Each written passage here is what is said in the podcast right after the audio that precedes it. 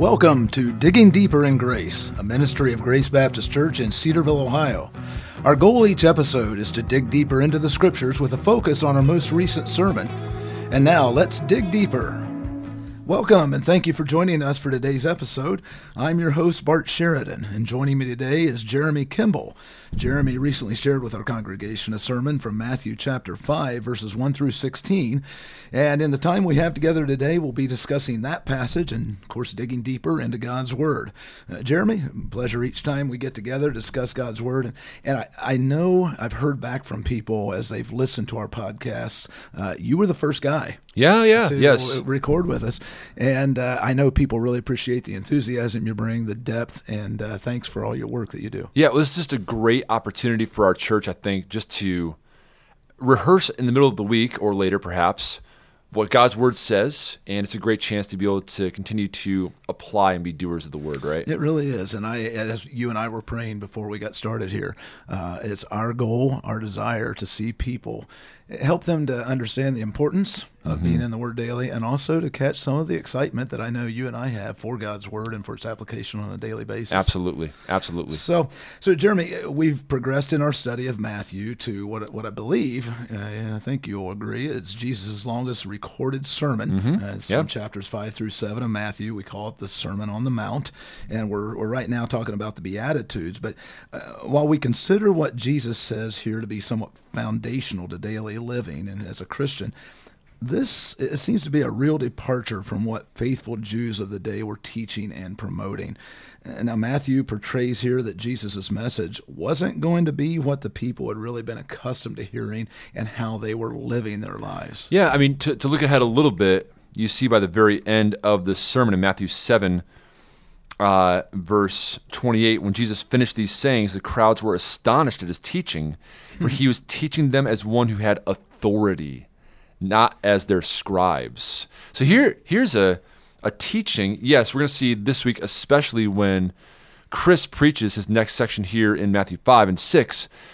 Uh, there's some contrast here to what Jewish people have been hearing that Jesus is saying, look, th- this is the real teaching of the Torah, the law, the first five books right. of the Bible in the Old Testament. This is what's truly said by God to live both externally and internally. And internally. Right. You have not seen modeled both realms well by certain parties in uh, the world of Judaism. So um, he is definitely getting, and you're totally right, not just at our behavior, but he's getting to the heart. Is your heart in a place where you are recognizing who Jesus is? following him and then from that heart living that out. Boy, it might have been true of the Jews of the day. I'm so glad it's not true of you and me today and yeah, our, right. our, church or anybody around us. Yeah. Oh my, don't. Uh, there is nothing new under the sun, Solomon said. Hmm. Well, we have eight or nine beatitudes. You kind of categorize it into eight, and depending on however you count them. But it right. strikes me that these appear as goals for the follower of, of God to achieve. But Jesus doesn't seem to give a how-to lesson here. He, he said, "This is what you, this is what you need to be doing. This is how you need to be acting, or how you need to be."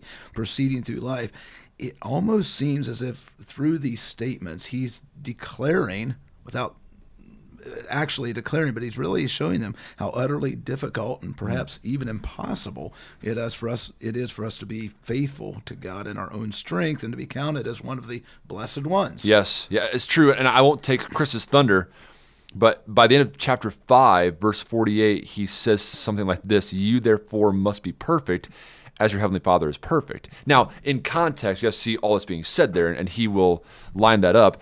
But certainly, you look at these as goals, or even as, I think, in some ways, identifications of certain kinds of people who may feel as though, oh man, I, am I'm, I'm grieving, or I'm, you know, I'm, I'm, I'm meek.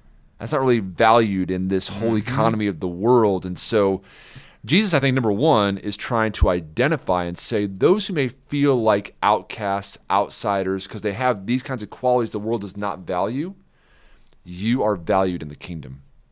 And then, secondly, to say, hey, do you who may resonate more with that other list mm. we had on Sunday, right? Which I've had several people ask that list via email, Bart, and uh, just just to rehearse that, Something I think to stay away from. Right? Yeah, yeah, that's right. That's right. To be able to recognize, okay, what's the worldly values that we see it is a call for us and a really uh, humbling call because you recognize mm-hmm. these qualities.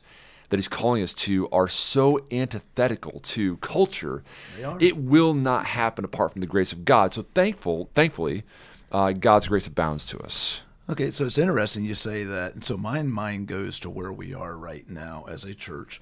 We are evaluating uh, candidates for mm-hmm. elder, candidates for deacon. Right. We're evaluating a senior pastor candidate, and so often what you what, what i'm looking for I'll, I'll, talk about me here not anybody else. What i'm looking for is somebody who is successful in ministry somebody who is really go gung-ho wants to and is portraying that leader that uh, uh, successful guy. Mm-hmm. that's who i want as my leader. That's who we want.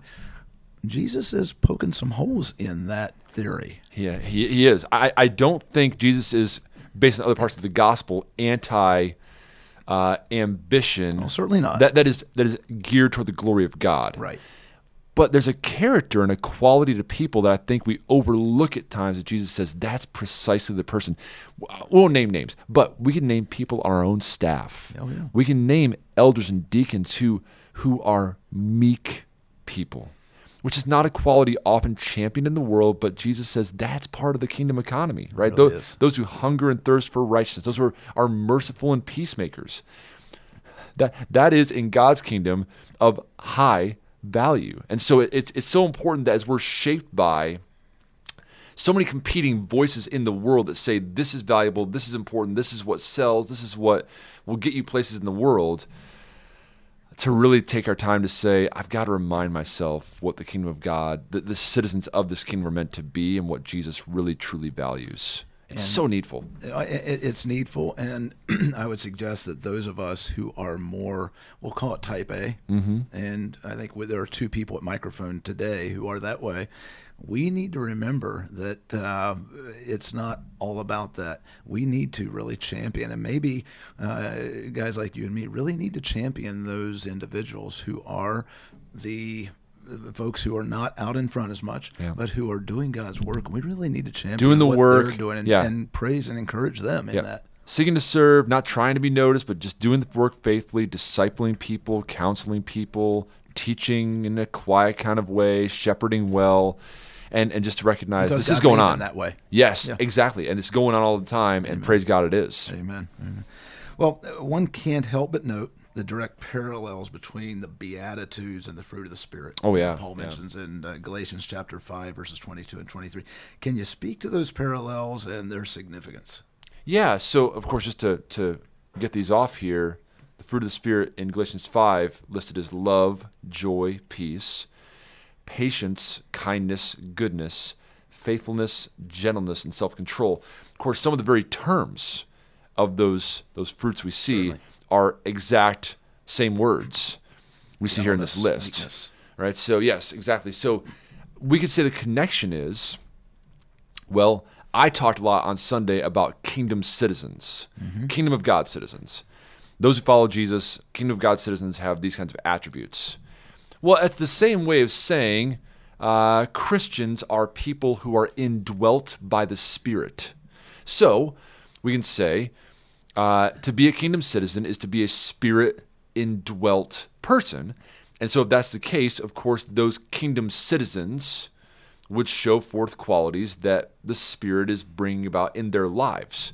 And so, yes, uh, those qualities I think are, are a helpful parallel to remember that's what we do as citizens of this kingdom. We we live in that way. We are becoming more and more mm-hmm. those kinds of people. Interesting.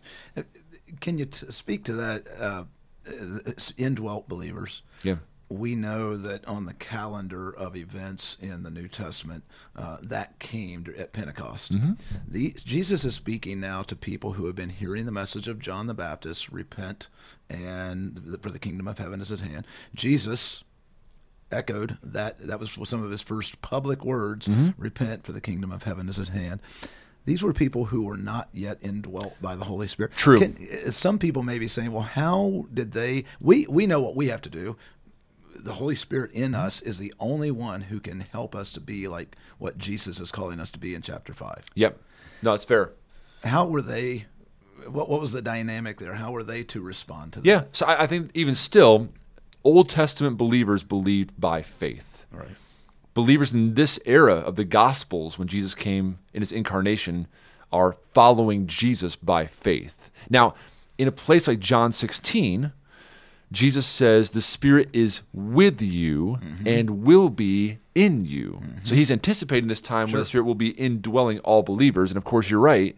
In this context, he's not yet indwelling, but there does seem to be some indications from John 16 that as they follow Jesus, the Spirit is, is with them in a certain way to bring about these qualities. And of course, I think Jesus is also anticipating the day of Pentecost, right. and he knows that's coming as well to say this is going to be a reality. Okay, so the the instruction for you and me, who are indwelt by the Holy Spirit, if we have believed, uh, you know, we've uh, believed in our heart and confessed with our mouth. Mm-hmm the the indication to us is that we cannot do this without the power of the Holy Spirit. We can't just say, "I'm going to be meek. I'm going to be what Jesus called me to be. Doggone, I'm just going to work harder to do it." A thousand times, yes, yes. So, so Bart, I heard a, I heard a sermon this summer uh, where the preacher this this phrase has been in my brain for for months now. The preacher said, "I fear that as Christians."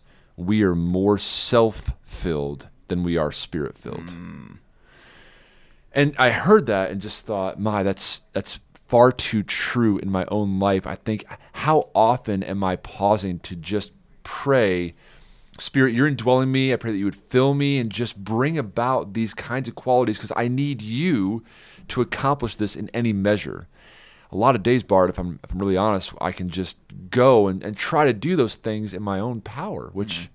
how how pathetic is that? I mean, we, we need the Spirit to go in those ways. So uh, years ago, I heard an acronym from a well known preacher, pastor. Uh, it was the, the acronym APTAT, mm-hmm. A P T A T. And it just was admit I'm helpless. That was A. P was then pray. Pray, okay, Holy Spirit, I need you to work in this kind of way. Like, be specific. Mm-hmm. What area? Meekness or gentleness or love. And then trust. Trust in a specific promise or truth in the Bible and know, okay, I'm going to put faith in this. I walk by faith. And then A is act. Live, live your life and be loving by God's grace. Mm-hmm. Be meek by God's grace. Demonstrate that in the, the rough and tumble of life. And then T is when all that happens, you thank. Mm. You thank God for his grace that he gave you to see that happen. Okay. So I've had questions uh, posed to me. Uh, we're, we're talking about really Ephesians five eighteen as well. Yes. Uh, do not be drunk with wine, wherein is excess. The King James says. Yeah. I originally memorized yeah, it. Yeah. But be filled with the Holy Spirit. And uh, we, you and I have talked about this before, I believe, as we were studying through Ephesians. Oh yeah, yeah. But the fact of the matter is, can, can, you talk to the? Is that a daily thing? Is that a weekly thing? Is that a once I, am indwelt by the Holy Spirit, so I don't have to do that? Yeah, yeah. yeah. So yeah, great question. So indwelling and filling, I think, are different things. Okay. So you can go to 1 Corinthians 3, 1 Corinthians 6, and 2 Corinthians 6, all toward the end of those chapters. And you'll see there that we are the temple of the Holy Spirit, that the Spirit indwells us. Ephesians 2 says the same kind of thing, Ephesians 2.20. Um, beyond that, though, Ephesians 5.18 says, be filled with the Spirit. It's a command, mm-hmm. number one. Number two, it's a it's a passive command, be filled. Mm-hmm. Doesn't say fill yourself, it says be filled. It's a receiving thing. And and number three, the, the tense that it's in seems to indicate there's going to be an ongoing sort of reality. So I would say, though we are indwelt, most times that language is used to say you are the temple of the Spirit. So honor the Spirit in your body, mm-hmm. in the way that you you live your life and obey Him. Mm-hmm. Filling, I think, is more in, in, the book of Acts and Ephesians five, more in terms of of ministry, uh, of genuine uh, living out that fruit that we're talking about. So yes, Bart, we we need the filling of the Spirit again and again and again. We, we don't have time to go through all of this, but we just say with one example, Acts four. Peter, it says he's filled with the Spirit and he speaks to this council. Mm. And then uh, they get beat and they pray as a group, and it says at the end of that they were filled with the Holy Spirit. Well, mm. Peter's in that group. Yeah. So there you have an example of someone saying he's filled, he gets filled again. Well, why is that? Because we, we need this in an ongoing way. And it's, and it's a daily battle. Mm-hmm. Uh, it is. There's, uh, there are always things from the from our uh, our culture that are seeking to fill us, and they do a real good job. Yes, so that's why Galatians five says, "Walk according to the flesh, not according to the." I'm sorry, walk according to the spirit, not according to the flesh, because that is a daily reality Good. for us. Good. Well, Jeremy, I really appreciated your. Uh, they were really pretty simple comments. I mean, they're deep, but they're simple. Uh, you're talking about salt and light. Yes. And oh, yeah. You, you essentially shared that Jesus was stating that a, that a true child of God who's being faithful to God the Father can't help but make a difference. I mean, it's just part and parcel to what has to happen. Yep. When you're salt, you're salty. Yes. When you're light, you, you shine. Yep. So if I claim Jesus as my Savior, but I don't see that decision changing me and the people around me and the circumstances around me, something is drastically wrong. Yeah, I, th- I think Jesus is trying to get to the heart of that in these these simple statements, and then and then I get to do Matthew seven in a few weeks here as well, and, and there's several teachings there: broad road, narrow road. Not everyone says, "Lord, Lord," truly knows Jesus. House on the sand, house on the rocks. There's several times in this sermon that Jesus is very clear to say, listen, a disciple of mine will look this way and do these things and have this sort of character. Not perfection, but you recognize when they don't see that, they repent and they're really seeking to live for the Lord in those kinds of specific ways. So I think here, the the intent of this is to state the obvious, to say, of course, you wouldn't be hidden away. Mm-hmm. You'd be a disciple that you shine, you're salty, you're, you're seen by people by, by your good works. So, like, if you live the Beatitudes out, mm-hmm. my oh my, you're, you're going to be salt and light in the world. And I think beyond this in Matthew, you're going to speak gospel truth as well as salt and light. So, those two facets, I think, the idea of saying um, how to be salt and light in those ways um, by, by living a certain way, by saying gospel words, that just is what disciples of Jesus will do. So to your question, if that's not happening, then it's it's hard to. It, dogs do certain things. if they don't do those things, you have to say like, okay, well maybe that's is this a dog? If I identify what's going on there. And I think Jesus is trying to say, this just is a statement of what we do as disciples of Jesus. So that person, and there may be somebody listening right now who is saying. I'm just not sure of my salvation, mm. I, and, and mm. people do struggle with this. Oh yes, uh, yeah. and it's not just type A, type B, what it's all kinds of all people. Uh, what that person, what does Salt and Light look at a baseline? It's hard to just boil it down to one thing, but can you just speak to that person who's who struggles with that? What I don't know if I'm being salt. I don't know if I'm being light. Yeah, yeah. So I think that the the baseline of being salt and light is as I live in public, which can be family, that can be your job. That can be your neighborhood. That can be at a restaurant or a store. Mm-hmm. Right. As you live your public life, do you note your responses to life being one of meekness, peacemaking, uh, humility, uh, hungering and thirsting for righteousness? Though, do you find those being the baseline sort of responses to life as they occur? Mm-hmm. When they're not your baseline responses, do you do you sense conviction and mm-hmm. then move toward repentance? Brother, that, that, that, I feel like is a, a baseline sort of in, in my heart going toward the manifestation of actions.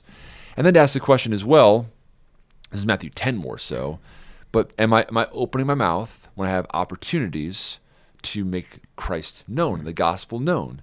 And uh, just even, maybe it's not a full fledged wholesale gospel pro- presentation, but just taking chances to pray with people, right. encourage them with gospel truth, and at times, yes, share the whole gospel. those are ways I think to recognize that's baseline. Hmm. We recognize those kinds of qualities would be in us. And those and those next steps, excuse me, for those those next steps who are for people who are desiring to be faithful to God. That's true for somebody who's been a believer for 20, 30, 40 years as well as somebody who is maybe just coming to Christ or maybe investigating what Christ's claims are and how they might apply to their lives. Mm-hmm. Yeah, I, th- I think that you recognize there's a maturing that goes on over the years, of course, but all of us continue to repent and continue right. to, to move toward God's grace again and again to keep growing in these areas. Good. Good. Well, Jeremy, we're moving on into the, we'll call it the second half, the second part of yeah. chapter five this coming week. Help us prepare for next week's study, uh, beginning with verse 17 in chapter five. What are some of the things to which we'd be, should be paying special attention? Yeah, well, Chris is covering a lot of text this, this coming week. And so uh, I, I would encourage you all listening as I encouraged my daughter actually last night during our, our uh, family devotional time, just read Matthew 5, 6, and 7 numerous times over, over the next several weeks. So I would say for this week, that's a great prep there to just read those chapters uh, together in that way. Saturday evenings as a family, we always read the text we preached mm, Good. the night before on Saturday night just to prep our own hearts for what we're going to hear. So I would, I would say maybe do that. Beyond that, you're going to hear a lot of contrasts on Sunday. You've heard it said, but I say to you. So Jesus is going to point towards certain kinds of teaching the Jews have received that has become a distortion of what the law actually says, and he's going to bring corrective to say, You've heard this, but I want to tell you this is what's genuinely the true intent and application of these laws from the Old Testament. There's a call to recognize this and believe this and understand this, and it, it, it comes about in a way in which you will live. Uh, instead of this, you'll recognize this. Mm. So it will include uh, difficult things about, I mean, anger and lust and retaliation and loving your enemies. On the negative side, and trying to think through not this, but going toward these things. And then, of course, we'll consider later on the idea of, of giving and praying and fasting, how all that looks as well in God's economy. But I, I would say, as you think through this, note there are contrasts coming this week. And uh, Jesus wants to make very clear, very clear to us this is what you're being called to. Hmm. And again, like this past Sunday, to see this is countercultural stuff. When you say love your enemy, I, I don't know anybody else in the world, Bart, who's saying love your enemy. I don't know about another worldview, another religion who's saying love your enemy like this. Right. It's unique. A talk show host doesn't do that. Yeah, yeah, exactly. That's that's the idea. Especially right now when we're in this. I just talked to a class earlier on about what we call a cancel culture. That that there's in no measure, in no way, in our culture right now, a love of enemy. Now, on, on, on the, other side, I should say, no measure love of enemy that we're seeing displayed a lot of times in media. Right. Now, there again, going back, there are so many people. This is what we got to thank God for. There's so many people who are identifying with Beatitudes and are living these things out. We just don't always see it or hear about it, but I can guarantee you, with all the media noise we hear about, there is a wealth of people who are committed to loving enemies and doing this well, yeah, which praise God for. Good, good. I can't help but when you're talking about that, a passage that I memorized, oh golly, 30 years ago, beware lest any man spoil you through philosophy of vain deceit, after the traditions of men, after the rudiments of the world, and not after Christ. Unfortunately, that happens in the church it too does. often. It does. We we base things on what we think or traditions instead of in God's word. Colossians 2 8 is where I'm quoting yeah. from. Yeah, yeah. And so, very good. Well, once again, it's been a great opportunity to discuss the Word of God with Jeremy Kimble. He's been our guest today on Digging Deeper in Grace. We've been discussing his recent sermon from chapter 5 of Matthew's Gospel, and we invite you to access that sermon as well as recent podcast episodes by visiting gracecedarville.org on the World Wide Web and clicking podcast on the Media tab. We also encourage you to share your questions and comments with us each week by emailing them to contact at gracecedarville.org. That's contact at gracecedarville.org. And please join us next time. We'll be continuing in our study of the book of Matthew. And until then, I'm your host, Bart Sheridan, thanking you for again tuning into this week's episode of Digging Deeper in Grace. Digging Deeper in Grace is a ministry of Grace Baptist Church in Cedarville, Ohio. Visit us online at gracecedarville.org and join us next time as we continue our discussion. In the meantime, we invite you to continue digging deeper in grace as you read God's Word.